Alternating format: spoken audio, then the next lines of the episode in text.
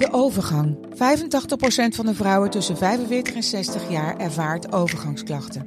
Klachten die kunnen leiden tot een verkeerde diagnose of langdurige arbeidsongeschiktheid. Wat kun je doen als je overgangsklachten ervaart? Hoe maak je dit bespreekbaar op je werk? En als jouw medewerker bij jou komt, wat kun je als werkgever dan doen? Sector Instituut Transport en Logistiek heeft een kennisplatform ontwikkeld waar jij terecht kunt voor tips en adviezen. Wil je er meer over weten? Kijk dan eens op stl.nl/overgang. Ook deze week vertellen we over de mysterieuze ontvoering van het jongetje Michael Hughes. We vervolgen onze jacht naar helderheid en antwoorden. Steeds meer dringen de vragen zich op. Wie zijn de ouders en waar is Michael?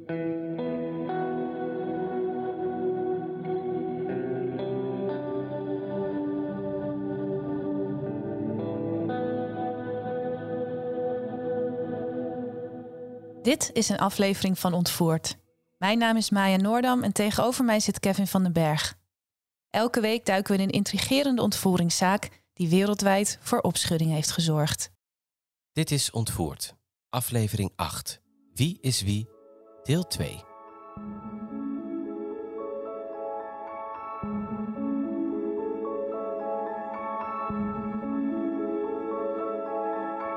Het verhaal over deze ontvoering is, onder meer vanwege de verschillende aliassen, een complex verhaal. Daarom geven we je een korte recap. Ons verhaal begon op 30 april 1990 met een gewonde jonge vrouw langs de kant van de weg in Oklahoma City, die in het ziekenhuis overlijdt. Er verschijnt een man die zegt dat hij Clarence heet en dat het om zijn vrouw Tanja gaat. Samen hebben ze een tweejarig zoontje Michael. Na het overlijden van de vrouw wordt Michael weggehaald bij Clarence en in een pleeggezin geplaatst. Na vier jaar rechtszaak over de voogdij blijkt uit een vaderschapstest dat Clarence helemaal niet de vader van Michael is. Daarop rijdt Clarence naar de school van Michael en ontvoert hem en zijn schooldirecteur.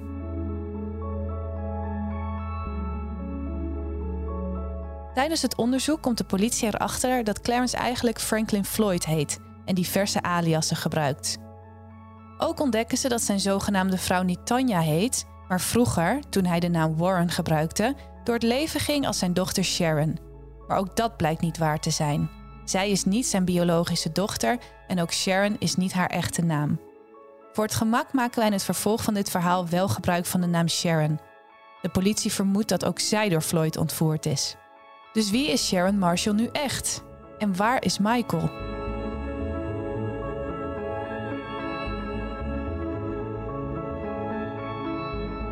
De FBI is fanatiek op zoek naar Michael en Floyd.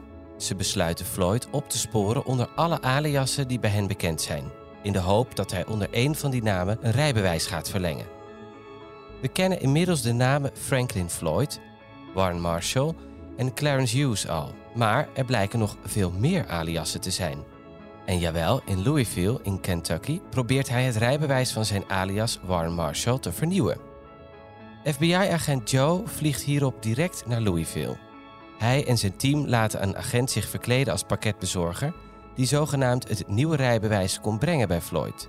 En gelukkig, ze treffen hem thuis aan. Floyd wordt omsingeld en gearresteerd. Direct gaan de agenten naar binnen en buiten op zoek naar Michael, maar helaas, hij is nergens te bekennen en de buren hebben hem zelfs nog nooit gezien.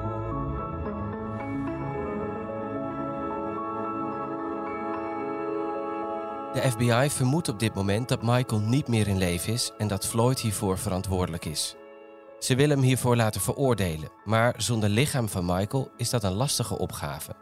Je moet moord overtuigend en wettig bewijzen en dat is niet eenvoudig. De aanklagers beschuldigen hem uiteraard wel van het ontvoeren van Michael en het stelen van de auto van schooldirecteur James met een vuurwapen.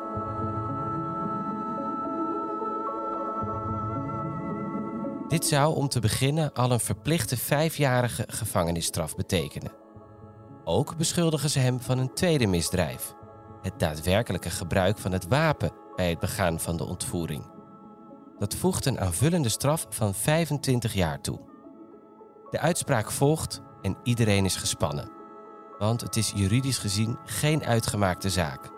Maar de rechter is overtuigd en de aanklagers winnen op alle aanklachten.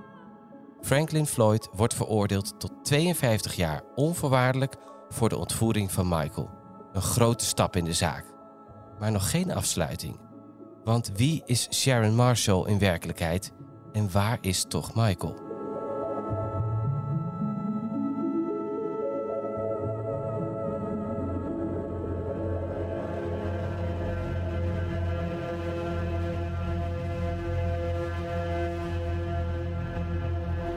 Floyd is dus veroordeeld en zit in de gevangenis. Dan wordt plotseling de vermiste auto van schooldirecteur James gevonden, waarmee Floyd hem en Michael had ontvoerd. Vastgeplakt aan de onderkant van de auto vindt de politie een pakketje met een stapel foto's. Het zijn bijna allemaal obscene, pornografische foto's. Het is duidelijk dat de foto's van Floyd zijn, want tussen het stapeltje zitten ook afbeeldingen van Sharon als klein kind.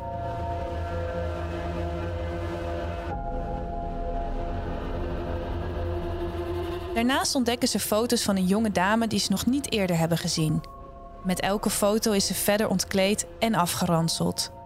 De politie realiseert zich dat hij haar niet zo had kunnen mishandelen zonder haar uiteindelijk te doden. De vrouw op de foto's moet dus wel overleden zijn. Maar wie was zij? De politie heeft niet veel aanwijzingen.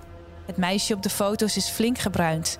De kans is dus groot dat ze afkomstig is uit Florida, Georgia of Kentucky. De rechercheurs sturen de foto's door naar lokale politieafdelingen in die staten om te ontdekken of daar nog gerelateerde openstaande zaken zijn. Heeft iemand enig idee wie dit meisje is? Het lijkt een schot in het duister, maar er blijkt een match te zijn. Een jaar eerder was er in St. Petersburg in Florida een skelet gevonden met twee kogelgaten. De lokale politie kon het skelet echter niet identificeren. Maar twaalf maanden later krijgen ze de foto's van de FBI doorgestuurd, waarop het mishandelde meisje te zien is. Zij blijkt op de foto's hetzelfde shirt om haar nek te hebben als het shirt dat werd gevonden bij het skelet. De gebitsgegevens van het skelet worden opgevraagd en er is een match. Het gaat om Cheryl Comesso, de beste vriendin en collega van Sharon bij Mons Venus. Het meisje dat model wilde worden, zich had laten filmen door de vader van Sharon en die ze uiteindelijk afwees toen hij seks met haar wilde de vrouw die hij bedreigde met de dood op de parkeerplaats.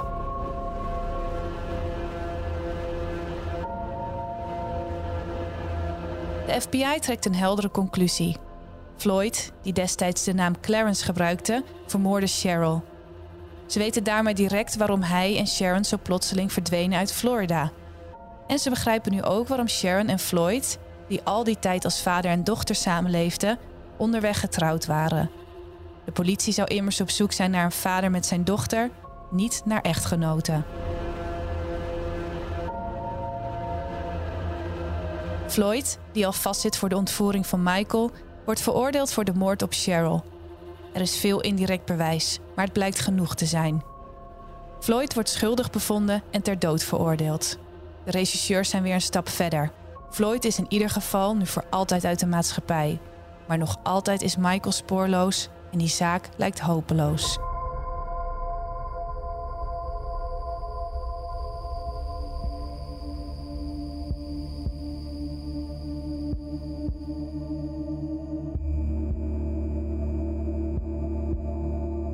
Dan komt onderzoeksjournalist Matt Birkbeck het verhaal op het spoor. Hij besluit een boek te schrijven met als doel om uiteindelijk de ware identiteit van Sharon te achterhalen. Maar de enige die de waarheid kent over Sharon is nog altijd Franklin Floyd. Met besluit Floyd dan ook een bezoekje te brengen in de gevangenis. Floyd deelt veel met Matt over zijn leven en zijn achtergrond, maar hij ontkent alle aantijgingen. Ook zegt hij niets over Sharon, de ontvoering van Michael en de moord op Cheryl.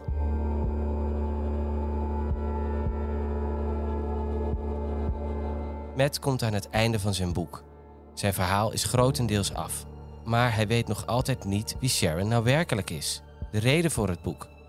Toch wordt het boek gepubliceerd en vervolgens opgepikt door een website voor amateurdetectives.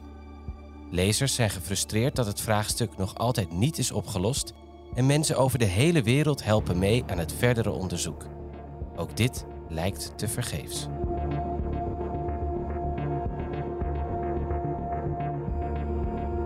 Tot 2005, een jaar na de publicatie van het boek. Matt ontvangt een anonieme mail waarin staat: Zou het DNA van Sharon's dochter je helpen bij je onderzoek?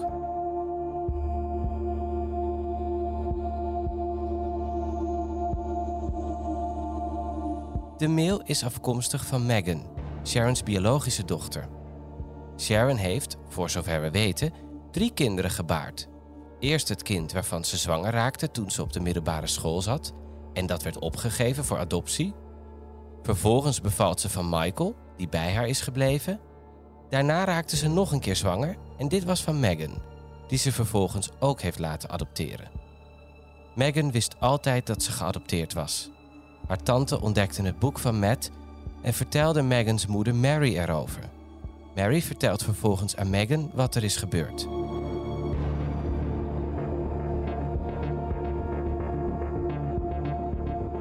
We gaan naar 1989. In dat jaar waren Sharon en Floyd bij een advocaat naar binnen gelopen. Ze was zwanger, maar ze vertelde aan de advocaat dat ze zich geen kind konden veroorloven. Ze wilde haar graag laten adopteren. Daarop werden ze in contact gebracht met Mary, die juist graag een kind wilde adopteren. Mary hield een vreemd gevoel over aan de afspraak. Floyd beheerste het hele gesprek en wilde het vooral snel afronden, zodat hij zijn geld kon krijgen. Mary liet zich echter niet tegenhouden door de vreemde situatie en tekende voor de adoptie. Megan werd een paar weken later geboren en ging met Mary mee naar huis.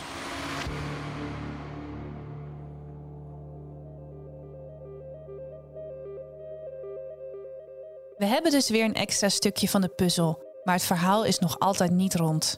We weten immers nog steeds niet wie Sharon nu in werkelijkheid was.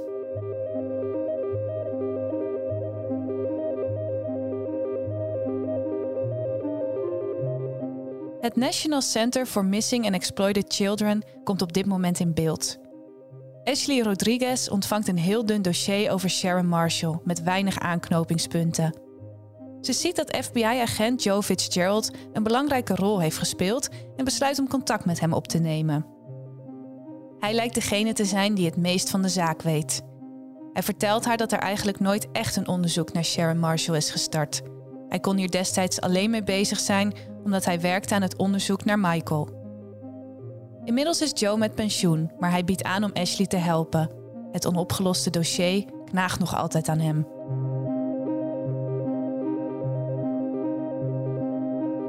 De beste kans op antwoorden is voor Ashley en Joe nog altijd Franklin Floyd. En ze besluiten om nog één keer het gesprek met hem aan te gaan. Ze zien het als hun laatste kans en besluiten daarom om niet zelf het gesprek te leiden. Ze schakelen de twee ervaren FBI-agenten Scott Lobb en Nate Fur in om het gesprek met Floyd te voeren in de gevangenis in Florida. Scott en Nate hebben drie belangrijke vragen voor hem. Wie is Sharon Marshall? Wat is er met Michael gebeurd? En ben je verantwoordelijk voor de dood van Sharon? Ze zetten Floyd flink onder druk en na veel moeite komen ze een stap verder. Hij begint op te scheppen en heel veel aan ze te vertellen. Uiteindelijk vraagt Scott hem recht op de man af: Hoe heb je Michael vermoord?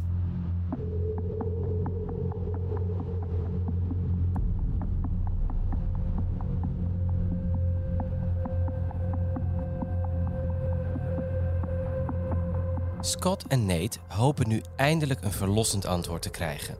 En tegen de verwachting in krijgen ze dat ook. Floyd begint te huilen en zegt: Ik heb hem twee keer in zijn achterhoofd geschoten om het snel af te maken. Het hoge woord is eruit. Floyd heeft Michael inderdaad vermoord.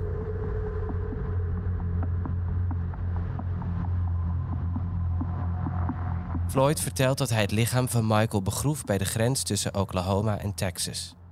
Direct gaat er een team naar dat gebied en twee dagen wordt er met man en macht gewerkt. Er wordt gegraven en gezeefd, maar ze vinden helemaal niets. Het lichaam van Michael is tot op de dag van vandaag nog altijd spoorloos.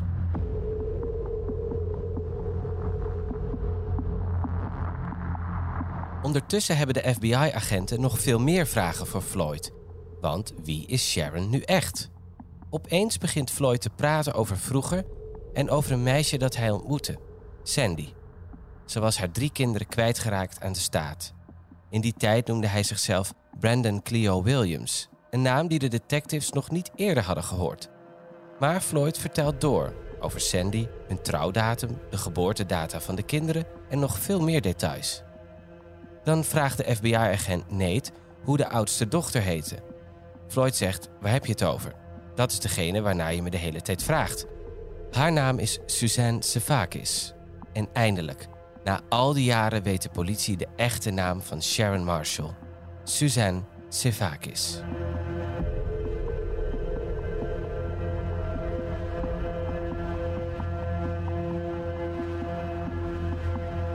De FBI gaat op onderzoek uit en vindt de geboorteakte van Suzanne Sevakis, de vrouw die wij kennen als Sharon Marshall. Daarop staan de namen van haar echte ouders, Sandra Brandenburg en Clifford Sevakis, die beide nog in leven blijken te zijn. Ze gaan naar moeder Sandra toe met een foto van Suzanne en zij zegt direct: Dat is mijn dochter. Weten jullie waar ze is?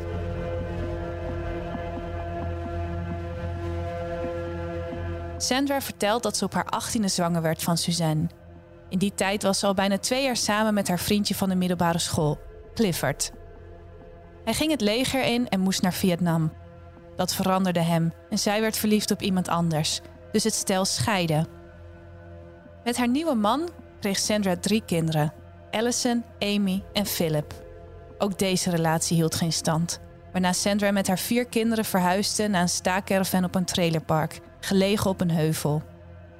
Een tornado blies de caravan omver en Sandra begon symptomen van PTSS te vertonen. Ze had moeite om voor haar kinderen te zorgen en ging naar de sociale dienst voor hulp.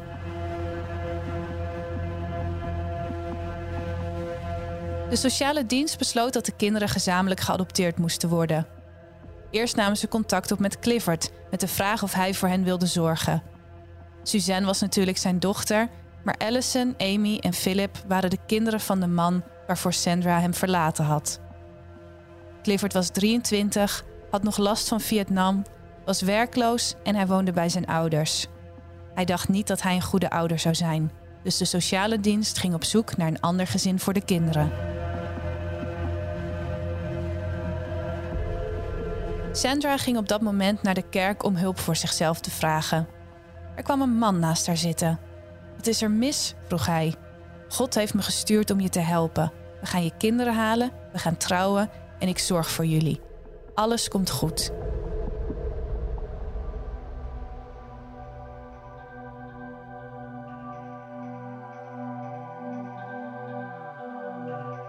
Het is Franklin Floyd. Nadat Sandra en hij samen waren, veranderde Franklin. Hij was erg bedreigend en Sandra besefte in welke situatie ze zat. Ze wist alleen niet hoe ze eraan kon ontsnappen. Hij had altijd een mes bij zich en dreigde daarmee.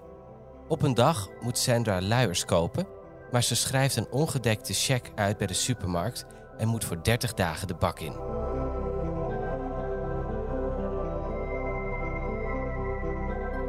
Als ze vrijkomt, zijn Floyd en haar kinderen verdwenen. Floyd heeft de kinderen ontvoerd en is spoorloos. Sandra gaat direct naar de politie, maar omdat zij en Floyd getrouwd zijn, kan de politie niets doen. Gelukkig zet hij op een gegeven moment Allison en Amy af bij een weeshuis. Waar hij vertrekt samen met Suzanne, het meisje dat wij kennen als Sharon Marshall. En de eenjarige Philip, die blijft spoorloos. Volgens het verhaal heeft Sandra uiteindelijk weinig gedaan om Suzanne te vinden. Ook heeft ze geen interesse getoond om haar kleindochter Megan te ontmoeten. Maar ook een van de laatste mysteries van dit verhaal werd uiteindelijk opgelost. In 2019 neemt een man contact op die denkt dat hij Suzanne's jongere broertje Philip is. DNA-tests bewijzen zijn vermoeden. Hij is het broertje van Suzanne. Het blijkt dat hij kort na zijn ontvoering in North Carolina is geadopteerd. Verdere details over dit verhaal zijn helaas niet bekend.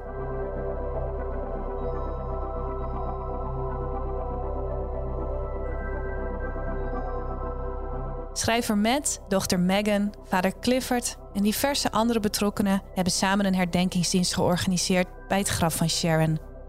Op dat moment werd er ook een nieuwe grafsteen onthuld.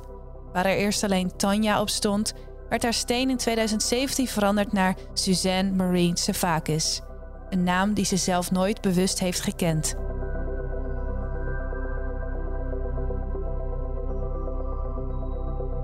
Michael is dus helaas nog altijd niet gevonden. De politie is ervan overtuigd dat hij niet meer in leven is, maar kan zijn lichaam niet vinden. Floyd is inmiddels 79 jaar oud en zit nog steeds in de dodencel in Florida. En zo komt er een einde aan een verwarrend, mysterieus en verdrietig verhaal.